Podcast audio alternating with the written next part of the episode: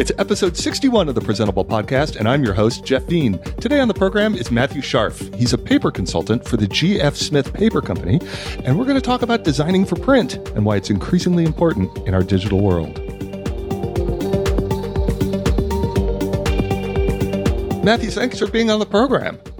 Thanks for having me. Lovely ah, to be here. Absolutely, absolutely. Paper. Oh my gosh, we're going this is going to be great. I'm very, very interested in this. Uh, we have been talking about digital design on this podcast uh, for for 61 episodes. I guess it's been. We have not talked about print at all, and frankly, it's a little scary.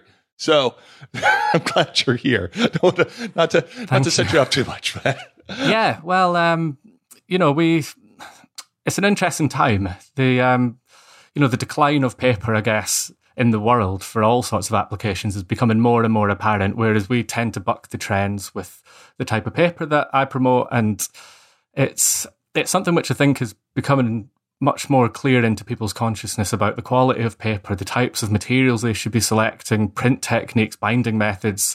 There's things which perhaps many people wouldn't have thought of in the past, but are becoming a lot more culturally significant and how things are presented because we live in this age of everything being digital, intangible, ephemeral. And yep. I just feel like that, especially with this kind of online insurgence of, you know, a lack of a lack of physical things, it's it's really important to see how how companies can present themselves in a physical and tangible way. I was, um, you'll appreciate this. I was having dinner tonight with my kids, and I okay. said to them, uh, "So I'm doing a podcast tonight." And they're like, "Oh, what's it about?" And I said, uh, "It's how to design for print." And they said, "What's print?" said, all right, all right, fair enough. And I said, you know, stuff on paper. And they're like, oh, oh, oh, that, that's super easy. On screens, you type stuff. On paper, you use crayons. So there, solved. Next topic. That's it. yeah, it's it's it's interesting you mentioned that. We do. Um, I speak to a lot of university students, and I've been with GF Smith now for ten years. And at first, I was perhaps under the impression that as the generations went on and the younger generation of designers were coming through, there would be so much less interest in paper and print. Whereas actually, there's almost like much more emphasis placed yeah. on it now amongst youngsters, youngsters, if you want to call them that. college kids. Um, college kids, yeah. And there's a real appreciation for that tangible, touchy feely thing. That's, and I think there's, I wouldn't like to say there's a boredom around digital, but I think there's almost like an excitement and surprise which comes when you're actually producing something which you might not see for four weeks, but then all of a sudden it comes back from the print company and you've got something physical in your hand. Oh yeah, that, there's something magical about that. I think. There, yeah, there is. I mean, it's almost. I mean, it's almost a cliche around like the the resurgence of analog and stuff like that, which is fine. And I and I think yeah. it is. There, there is something uh, far more satisfying around it. And I know even myself, like the, that that I have increasingly pulled back from leisure time in front of a screen right? Like the things that I have been spending my time with, you know, when I just want to totally unplug and and and uh, and do something very different. It's like you know making sourdough bread,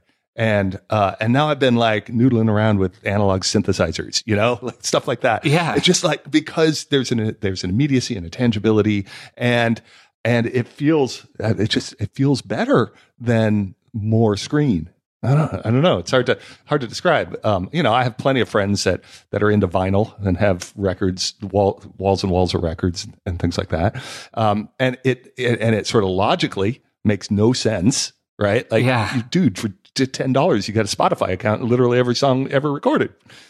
That's uh, right. Well, and some of my friends were like, "Yeah, but no, not this bootleg from what." Yeah, but um, but uh, but there is something about the ritual of of handling uh, an analog object in the world and the deliberateness yeah. of it and things like that. And, and so maybe you know that's where it's coming back from. Yeah, I think so. I think I think what maybe is important to remember is, you know, you could talk about vinyl and that kind of appreciation of the tradition of vinyl and perhaps the feeling that it gives you that some people talk about and so on. Yet print is fundamentally different, perhaps, because at, at, a fundamental level, print has to deliver a message the same way that oh, digital sure. might, but just yeah, in yeah, a yeah. different way. Yeah. Um, so there's a message which there, there's a message which has to be given in some sense, and that will always be different to what you can get on screen. I think that's what's quite important. So it's you know from a if you look at like an organizational point of view of a, a, company deciding to produce print to promote a product, for example, there has to be some kind of value in that. It's not, they're not going to do that just because it feels nice or looks nice or it feels good to do it. There has to be a tangible value. Hmm, interesting. So tell, uh, tell me a little bit more about that. Like, you mean sort of like making the decision to to produce a thing in the world has like schedule implications and financial implications and things like that. Is that what you're getting at? Yeah, I think I think you have to be quite honest with the medium and be prepared to work within boundaries that physical media has. Um, you almost have to use that to your advantage in a different way that you would on screen. Um, because a piece of print is designed to help solve a problem or deliver value. And, you know, there's no immediacy with it, like there is on a website I mentioned earlier. Hmm. You know, you can wait weeks to see something. But there's also the fact that you know that your customer will receive something which has been worked on and poured over for a long time. And there is an inherent value in that. Interesting, interesting. Now, and we should, when you say an inherent value, like we should back up a little bit because kind of like you are in the paper business, but not just in the paper business. This is not like, uh, you know, the folks in the office uh, at Dunder Mifflin, right? uh, you guys yeah. are like, GF Smith is like proper, this is gorgeous stuff. Yeah, well, we're a very well established British company, and we, I guess you could say, curate and create the most wonderful collection of papers which are used in typically the creative industry. So mm. we hmm. essentially travel the world to discover some of the most interesting color and textured materials, which we then showcase in our collection. And our typical customer base is made up of graphic design agencies, creative brands, architects, students, of course, and then of typically the printers who actually have to convert our paper into the finished thing. Mm-hmm. So my job is to form relationships with clients and to advise, encourage and educate them about how interesting papers can add value to what they're doing. So we typically sell, you know, not just your kind of white or cream smooth copier paper that you'd run through the office printer, but there's a collection of papers which look like fabric or steel mm. or or wood and you know, that's where the point of difference actually lies. It's not just you kind of don't think of paper as just what you might imagine that you'll see every day, but there are so many interesting materials which can really reflect the product or service that you're trying to promote. Yeah, yeah, yeah. So that's the that's what I'm getting at, like with value. It's not just like, oh, you went to the time to print something out and you sent it to us, thank you. But like, wow, like this is like really where the medium is the message, right? Like, yeah, um, holding something in your hands feels like crafted and uh, deliberate. And yeah, I, I, think that's a sort of remarkable. And it's a company that's been around for. This is crazy. Like I'm not used to this. I grew up in Los Angeles, and like it's people, 134 you know, years old. Yeah. See, when I go in LA, people would come visit from the old country, and we would like show them around and go like, "That building over there is over 40 years old." they'd be like, "What are you talking about?" and you are uh, you're working for a company that's 150 years old. I know. No, it's unbelievable, and we're we're quite fortunate. We're you know, we're really well respected and we've almost become a bit of an authority on paper selection as well as design, you know. And we find that it's not just, look, we call a company and they want me to come in and show them. They get in touch with us and say, look, how can you surprise and encourage and delight? And what can we do to show our clients, you know, if it's a design studio, how can we actually talk to our clients in an interesting way, which will get across the value that using your papers will you know, will give. Mm. Um, so we align ourselves with cultural institutions. For example, we're doing more than ever now to make sure we support design and art schools to ensure that students have the resources, tools, and knowledge, you know, necessary for when they move into industry. And we're also involved with a lot of design events. You know, we've been a supporter for the likes of London Design Week. Mm. Then we get involved heavily in small local conferences and events. You know, it could be tiny little letterpress workshops or, you know, a couple of friends who have decided to perhaps arrange an event which is in an area which isn't London and, you know, perhaps doesn't get the creative attention that other major cities do. And we're always willing and happy to support that. And that's something we've done since, you know, probably the 50s at least. That's amazing. Um, yeah, such a tradition. And something so sort of in, in contrast to what feels so um, just so recent with all of the design work. Like I know, like I've been doing this for a long time since the '90s, but even then, yeah. like that felt like very early and uh, when uh, and and it still does. Like it still feels like we're trying to figure things out and and all of that. And I, and I'm wondering a little bit if you talk about the, the sort of juxtaposition and and how uh like uh, are you seeing young designers with an interest in in learning the the craft of of print design. Uh, because I have to be honest, like I spend all of my time in the digital world, and I haven't, yeah, right. And so I'm I'm a little unfamiliar with like is is there are there people that are still like really trying to innovate in the craft and and, and things like that. I just feel like I uh, I have no insight into that. I mean, there definitely is. There absolutely is, and you know, we're seeing that with the the art skills and the design skills, like I mentioned earlier. You know, they're actually putting um, sample libraries in place and they're putting letterpress workshops in place. Mm. I think they're trying to encourage people to actually think because I guess when you think of education, it's it sometimes is all rounded and you know it's actually really useful that if you have uh, you know a knowledge of things outside of the digital realm that will be beneficial, perhaps not just in your creative and professional life, but actually make you a better person almost. I feel like there's something quite important about that. Um, so, yeah, so we're absolutely seeing there's a certainty that there's a collection of there's a collection of uh, excitement around paper and print that is quite difficult to talk about. But when you're in a room with a collection of young people they really appreciate it. It's difficult to describe, but you can feel it when you're there. Yeah, yeah, yeah. All right, that sounds great. I have some uh, a bunch of other questions for you, but uh, I want to take a little break and talk about uh, one of our friends who has sponsored the show, and that is our friends at Abstract. Uh, Abstract is design workflow management software for modern design teams. So more and more tech companies are realizing every day that design is a competitive advantage, and they're also finding that the workflows and tools that they use are just not up to scratch. So if you're a designer, you'll know how frustrating this is. You search and you export files from one tool to another, especially when you're consolidating feedback from multiple sources and never being totally sure what changes have been made and what are approved and where's the feedback. That's where abstract comes in. Our friend Josh Brewer, who was on the program a few months ago, uh, was formerly the principal designer at Twitter. He's the founder, and his goal in this uh, product was to sort of develop the GitHub for designers. That's uh, kind of think of abstract as your team's version controlled source of truth for all the design work that they're doing. It brings design workflow into a single unified place so that designers and developers and stakeholders can all collaborate and keep the work moving forward. Uh, in the last two years, Abstract has already gotten 100,000 users uh, and they are spending less time searching for files and tracking down feedback and more time focused on innovation and collaboration. These are companies like Zappos and MailChimp and they're and Intuit, and they're all relying on Abstract to improve their design workflows and collaboration. Here's the things you can do with Abstract. You can design, uh, you can take your design files and version them. You can present the work. You can request reviews for the work. You can give feedback on the work. Uh, and you can give developers direct access to all the specs they need to make the work. And that's all from one place. So sign up your, t- your team for a free 30 day trial today by heading over to goabstract.com. That's goabstract.com. And this is pretty cool. If you do, if you send out a tweet uh, and, and tag uh, at goabstract and at presentableFM, just use the phrase improve my design workflow. Uh, and they're going to pick one of those tweets and give you $500 credit for the business plan. You get your whole team set up for a while.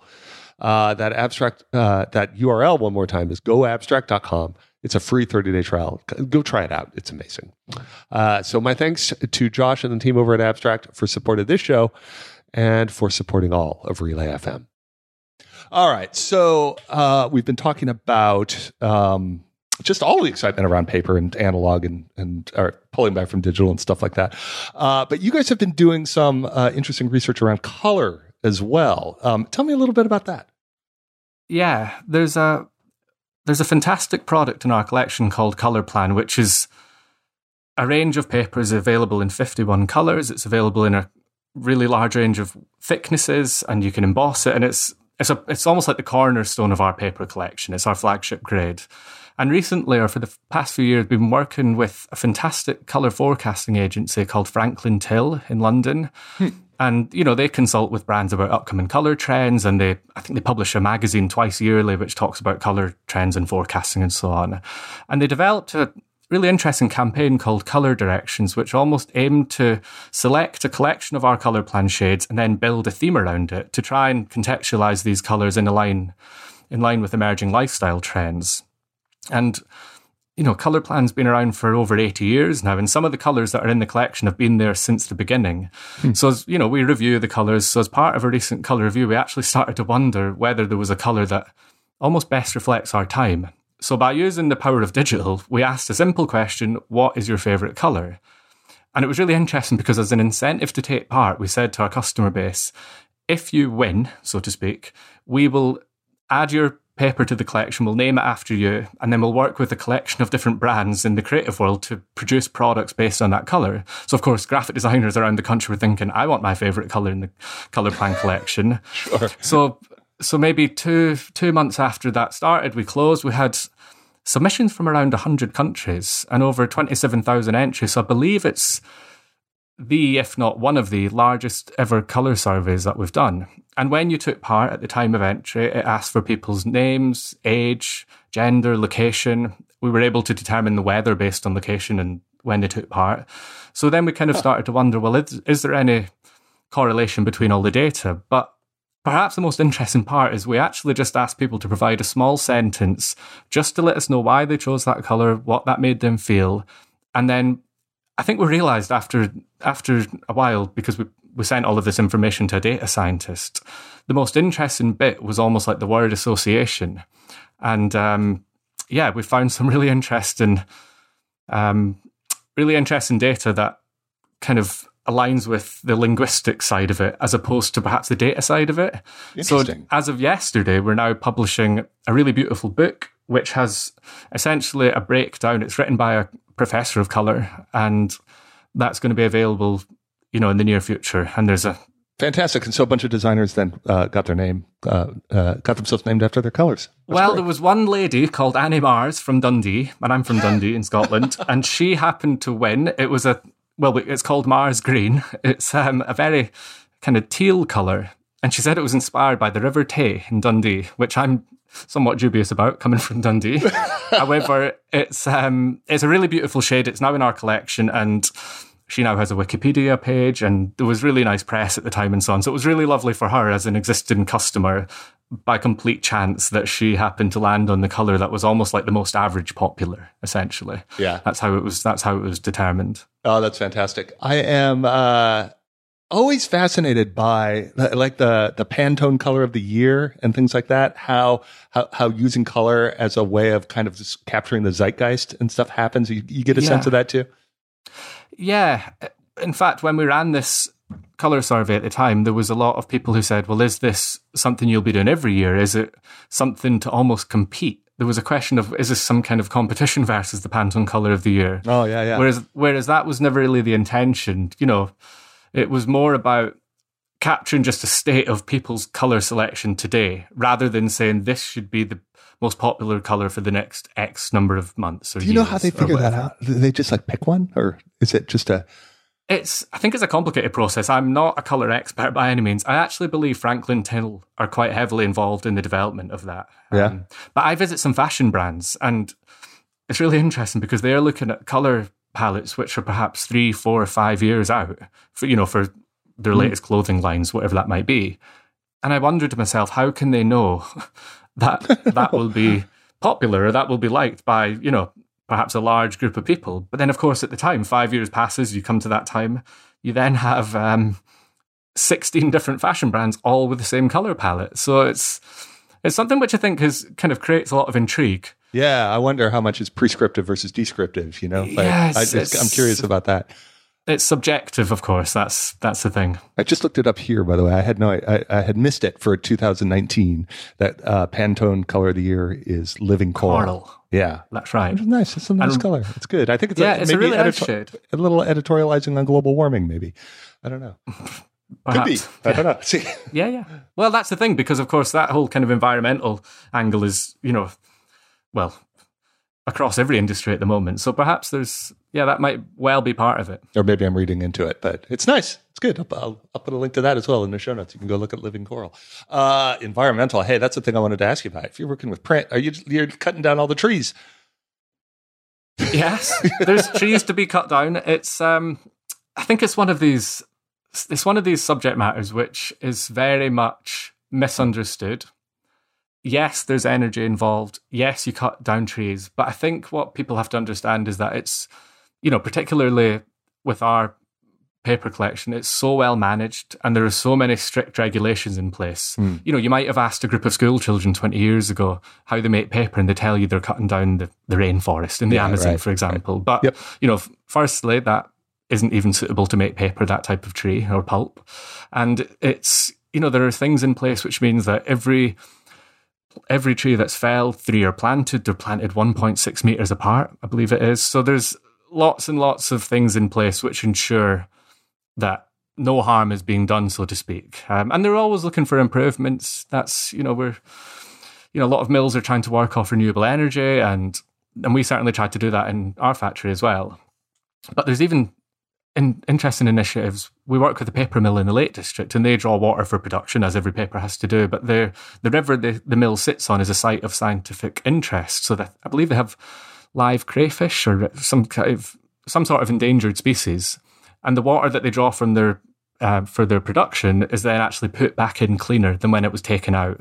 So there's all these little initiatives and things that people don't realize because they just look at the bigger picture. It kind of frustrates me when you get your bank statement and it says, please don't get this bank statement because you're cutting down all the trees. Whereas actually it's, you know, it's a cost saving measure as much as anything. Sure, sure.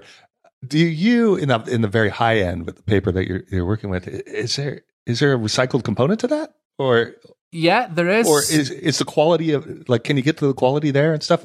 Again, I'm like just showing my ignorance with paper and print and, and things like that. But like, t- tell me a little bit about that. Yeah, I mean, recycled papers have been around for a while. Essentially, papers that have been yeah. through the through the chain of consumer use, so to speak, and um, and we we have a collection of papers which are manufactured completely from post consumer waste, and you know that's fine and well, but there's kind of new initiatives that I think I think brands are looking to actually to pick up on. You know, it used to be the case that if you used a recycled paper, you wanted it to be really recycled looking or look like cardboard or, you know, have lots of bits in it and grainy. That, that kind of aesthetic, which kind of screamed, I'm recycled. Whereas nowadays, recycled, you could almost argue is part of something that you must do rather than mm. just want to show that you're doing. Therefore, you know, especially in luxury, you could almost argue that sustainability and, you know, recyclability and the environmental credentials are becoming a part of luxury. So we have a paper, for example, which is manufactured from disposable coffee cups. The paper mill works with a couple of large environmental service agencies. They collect all cups from large chains, McDonald's, Costa, Starbucks. They then strip out the polyethylene liner, which is the plastic liner for a paper cup if you buy takeaway coffee. Yeah. And that's then upcycled into cable ties, into garden furniture, into cable insulation. They then use the paper that's taken from the cup and then manufacture a brand new paper out of that, which is really beautiful. And even the leftover sludge and slurry and pulp from the making process is used as local fertilizer, as fertilizer on local farms. So this is a paper which hasn't necessarily gone through the traditional chain, but has quite literally been drank out of a cup in McDonald's, which we are now turning into a really beautiful new thing. And there's a there's an angle to that which I think people kind of uh, can associate with, rather than saying PEFC, FSC, 100% PCW. But in every sheet of paper, there are two paper cups, and in every sheet of the thicker paper, there are five paper cups. And that's something which I think customers can resonate with. You know, ever since David Attenborough on Blue Planet had his you know, segment about plastic in the ocean, I think the consumer has become so much more aware of that type of issue. Yeah. So you know, there's 2.5 billion cups that go to landfill in the UK every single year. We buy on average 4,800 paper cups every minute. It's ridiculous. Oh so, just in so this UK. is the kind of just in the UK. I think the US is 50 billion cups go to landfill. Ooh. Yeah, that's heavy. Um, but I know. let's just let's back it up a little bit and talk uh, a bit about uh, the process here. I I believe that from hearing from the people that listen to this podcast that they are largely digital designers. Um, I know, you know, like I said myself, the last time, oh my gosh, the last time that I worked on a project that was print was, gosh, when I was at a newspaper, like in the early '90s, and I'm using QuarkXPress, like you know, yeah. and and and going out to the um, out to the out to the press, the building would shake, the whole thing. Like that was a long time ago. So uh, so if we're, I, I, feel like this this happens from time to time. I see people on Twitter that are like, "Oh, I got to do a print project. Help me out. Where do I start?" Um, how how might one start to think about like, all right, I just so many options for how I might put this together, and and all, all my paper choices and all of this kind of stuff. Can you can you kind of walk, walk us through that? Yeah, I think to some extent, print is still somewhat shrouded in mystery yes. to many people. A bit a bit like the dark arts. It's sawdust and all sorts of interesting technological machines that no one really knows how it works. But, you know, I think, well, certainly there's online companies such as Moo who are trying to almost take away that element of what you don't really need to know about and just say, look, if you want to have 50 leaflets, this is what it's going to look like. Yeah. And you can go online, you upload your artwork, and then it comes back somewhat similar to what it looks like on a screen. Uh-huh. Um, whereas with the more, I try to encourage people to think less about only the way that it looks and feels, but also consider format and interest in papers and print techniques and binding methods. And think a lot about the kind of final application that you have to, or that you're looking to achieve.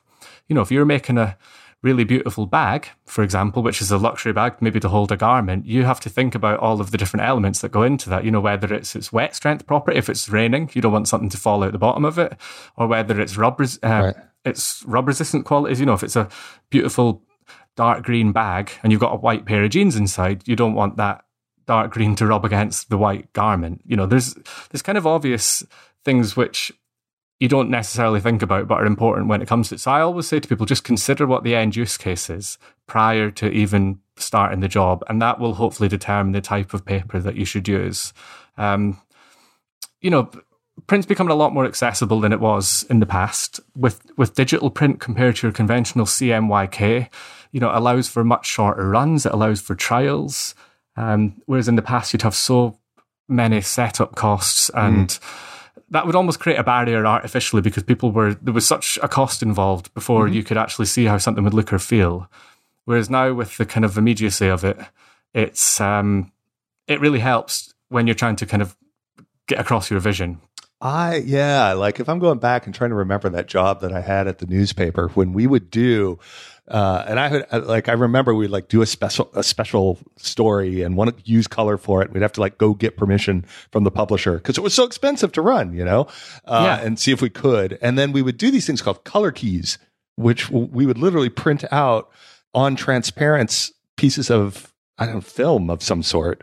Yeah, uh, okay. uh, f- the four different the C, the Y, the M, and the K, and then literally right. like tape them together and hold it up to the light on a piece of, to see what it would look like, like um, when it when it came off the press to see if our uh, uh, registration is the word I'm looking for, right? Yeah. To make sure the registration was correct and all that kind of stuff. Um, it was a laborious process. It was for sure. We did it very rarely. But everything was still half toned and, and black and white. Yeah. I almost feel like there's a little bit like you talk about all those technical terms and, and I even noticed in 10 years ago, there would be a lot more knowledge about how things should be produced and CMYK and halftones and the different types yeah. of screen rulings that you would use. Whereas yeah. now it's quite sad in a sense, but there's almost less need to know that just to a certain extent. You know, it depends on the project that you're working on, of course, but because print technology has moved on so quickly in the last, you know, five or 10 years, especially digital print technology, you almost just have to feed it even a PDF and you'll get a result which you know, can be pretty good, which mm-hmm. is either a good or a bad thing. You know, it has its pros and its cons, but it's it actually allows for people to kind of experiment more because with you can literally print one copy of something if you'd really like to to get a feel for it before it maybe goes into the mass production. I think that's where I think that's how things have changed over the last, you know, five to ten years at least. It kind of echoes what we were talking about at the very beginning of the show here. This because I think it goes in both ways, right? I am always a fan of any uh, generally digital process that makes something that was left to the professionals more accessible to anybody. Like I could almost as one of the the cornerstones of my career is the stuff I've been that's what I've been trying to do, right? Like mm. can we use technology to democratize things that only a, s- a small group of people uh, had access to? So when you talk about, yeah, sure, like you can, there, there are tools that are very inexpensive that produce the kind of quality that would have cost thousands and thousands of dollars even a decade ago. And for, for me, that, like, that makes me happy. That's great. Like that yeah. means more people are able to create and to like have a vision for something and make it. I think that's great. I think nowadays as well, what's quite important is there are a lot more, I guess, there's a lot less there's a lot less barrier to entry when it comes to creating a business perhaps than what might have been the case however long ago. So mm-hmm. you know it's much easier to create a website. You know we all know this. It's there's a lot more information available to people to understand how to start a business. So why shouldn't print be the same thing? You know if you've studied law and you don't have any idea about print or graphic design but you have a passion for coffee and you decide to start a coffee brand why shouldn't you have access to online printing services, which allow you to have really beautiful literature or packaging. Likewise, why shouldn't you have a really beautiful website? Why should you have to, you know, and it gets to a stage, of course, where you might look to employ a professional who might do that for you. But I think there's a there's a grey area between what's accessible for a certain type of person and what's maybe not accessible because because of the size or the scale and so on that make sense? Totally makes sense. It totally makes sense. And I think there's the other side of that coin is what you were referring to as kind of the lost art, right? The the the deep understanding of how every element of uh, of a technology works as a way of uh, acquiring mastery, right? So, um, I and I and I think we do we we do lose that all of the time right? I, on one hand, like I have had on this program people writing books about the absolute, like the nucleus of like web standards and how we make the things that that show up on screens today. And on the other side, you have WordPress and Squarespace, where literally anyone can make a gorgeous, professional looking website. I don't know, you've heard the ads, right? Like it's yeah, yeah it's yeah. really simple. It's really simple to do, and both of those things can coexist and should do, right? And I think uh, uh, uh that, that's where it's interesting for me. And uh, on the print side, uh, of things or the analog side, let's say, of having the ability, right? Like a digital designer who spends all day like mocking up interfaces on the weekend is, is there with the letterpress, right? That's right. Yeah. Trying to like get back to it. Like when I mentioned, uh, earlier, uh, playing music, right? I, I was like, mm. I was starting to like, ah, this is fun. And I've always played the guitar, but now I'm sort of getting into digital music. And, and, you know, I spent a few weeks learning how, uh, Ableton worked, you know, and, uh, messing around samples and stuff like that. It was fun and everything. But then I'm like, ah, I'm just sitting in front of the computer. I don't want to do that anymore. And, and I went the whole other direction to like, wow, there's a whole world of analog synthesizers and like, oh my God, I want to learn how to solder now, you know, like all the way down the rabbit hole of like trying to get the to like wh- how is how is sound produced and where does it come from and and how can we manipulate it? Uh, as opposed to like you know arranging the latest samples in order and and having a song come out you know? So like both are both are true.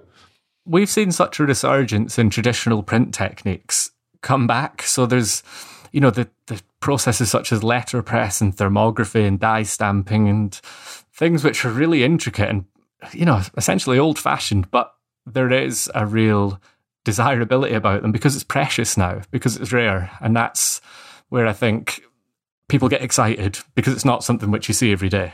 Mm. Um, I always use that example where if you get a letter which is handwritten through the post and it's in a beautiful envelope, how much more exciting is that nowadays than what it would have been seven years ago?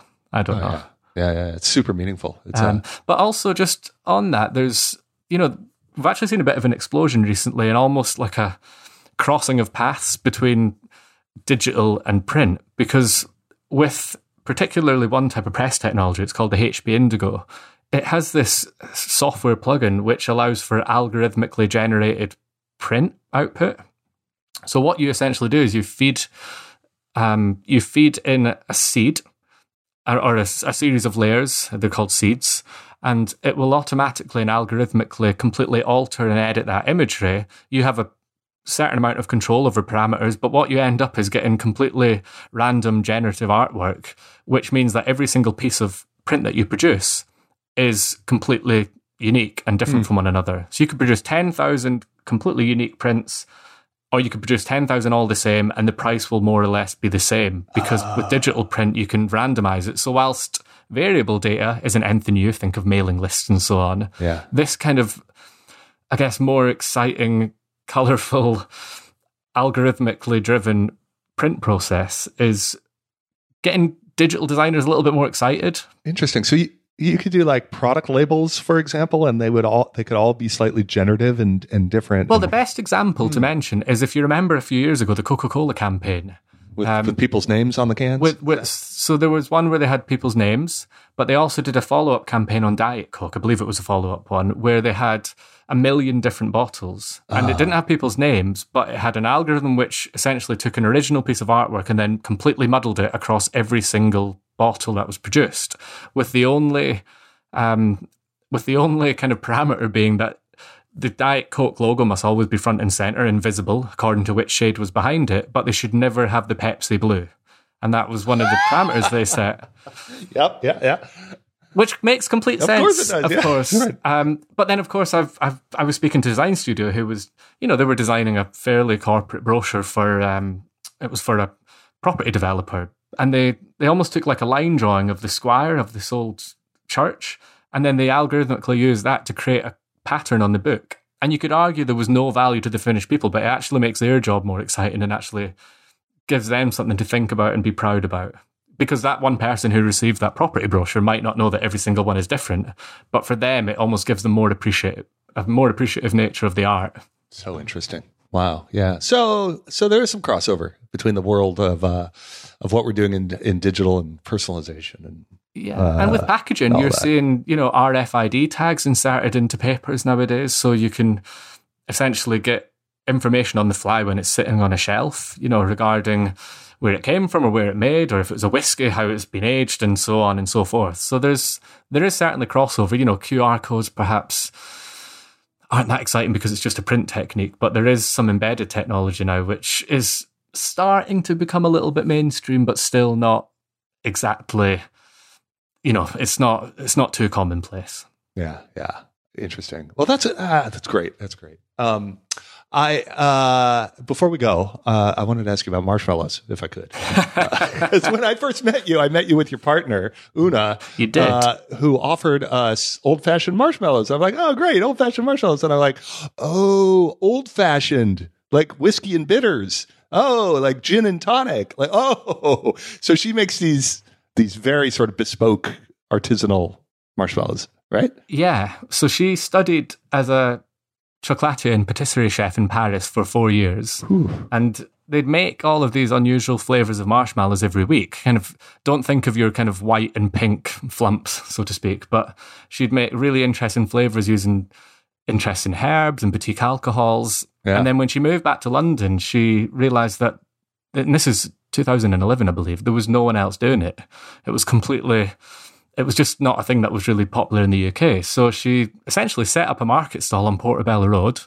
And since then, you know, it's now eight and a half years in, it's gained a little, well, it's gained good traction. And she now stocks into kind of high end department stores such as Harrods, Harvey Yeah. Nichols. She has a lovely online shop. But yeah, it's old fashioned, big, chunky marshmallows manufactured from real fruit.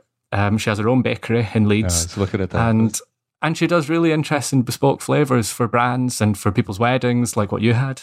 Um, yeah, I was uh, looking at the uh, website. You got spiced tomato and vodka marshmallows. And, so a Bloody Mary, so it's a good Yeah. hangover cure. yeah, yeah. Um, and, and cannabis.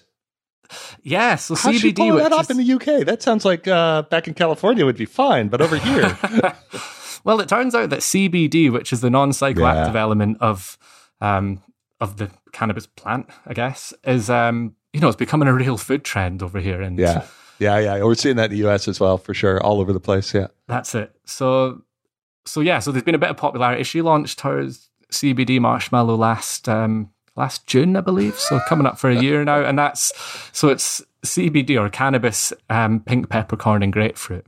But it has like Ah, a really souffle like texture. But it's been amazing because she has emails from people because of of course there's kind of like a health benefit angle to it, and she has emails frequently because it's our biggest seller by miles that it's cured people's anxiety or it's stopped their knee from hurting. And these are real people who have just got in touch completely off their own doing. And that's, um, yeah, it's it's been really interesting to see because it's quite an unusual flavor, which you don't really know how people are going to take to. yeah, exactly. But but to be clear, they're not the sort of like magic brownies or anything. It's- Nothing like that. No, com- completely legal, above board, but with an interesting twist. So yeah, for sure. That's so cool. That's great. Yeah. paper, paper and marshmallows. You guys are an interesting couple. Well, that's it. And whilst we deal with lots of lovely brands, you know, high end brands who use our paper for beautiful packaging, you know, in fashion and the automotive industry, technology. Yeah, yeah. Um, you know, we we can sell you tiny little amounts of paper. So of course, all her boxes are beautifully packaged ah, in GF Smith paper. So there was a bit of a deal, but we don't talk about that. So, yeah. Fantastic. Fantastic. All right. So the company GF Smith, I'll put a link to them in the show notes. Go check it out. There's so many cool. It's just so fun to go look through all of that kind of stuff. And don't you have like a showroom in London? I haven't even, I haven't been there yet, but. Yeah, we do. We opened the show space in January 2017. So just, just past oh, two years go. ago. Yeah. Which is really fantastic. It's almost like an inspiration and innovation suite where we'll have customers come in to discuss a project, but it's also an ever changing exhibition where we can collaborate with interesting brands. We have a an event space downstairs um, where people can hire or people can um, you know come and check out something that we have an installation. We've had paper based installations and we've had origami based installations oh, and it's it's it's actually a really beautiful space, and it's three minutes from Oxford Circus, so it's you know it's bang in the middle of central London. Fantastic. All right, I'll, I will make a point of getting over there and, and checking yeah. that out. Ah, great. So, all right, the future is analog. I think we've worked it out. Apparently, I'll send you a letter. yeah, fantastic. You do, do that. I would really appreciate that. All right, thank, Matthew. Thank you so much for being on the show. This is great. No problem at all. Thank you very much for having me. And that's another episode of Presentable. Hey, got any questions? You can email us at hello at presentable.fm or get in touch via Twitter by following Presentable FM. We hope you've really enjoyed the show, and if you do, could you take a moment and give us a rating on iTunes? It really helps, and we'd really appreciate it. Thanks for listening, and until next time, I'm Jeffrey Veen, and this was Presentable.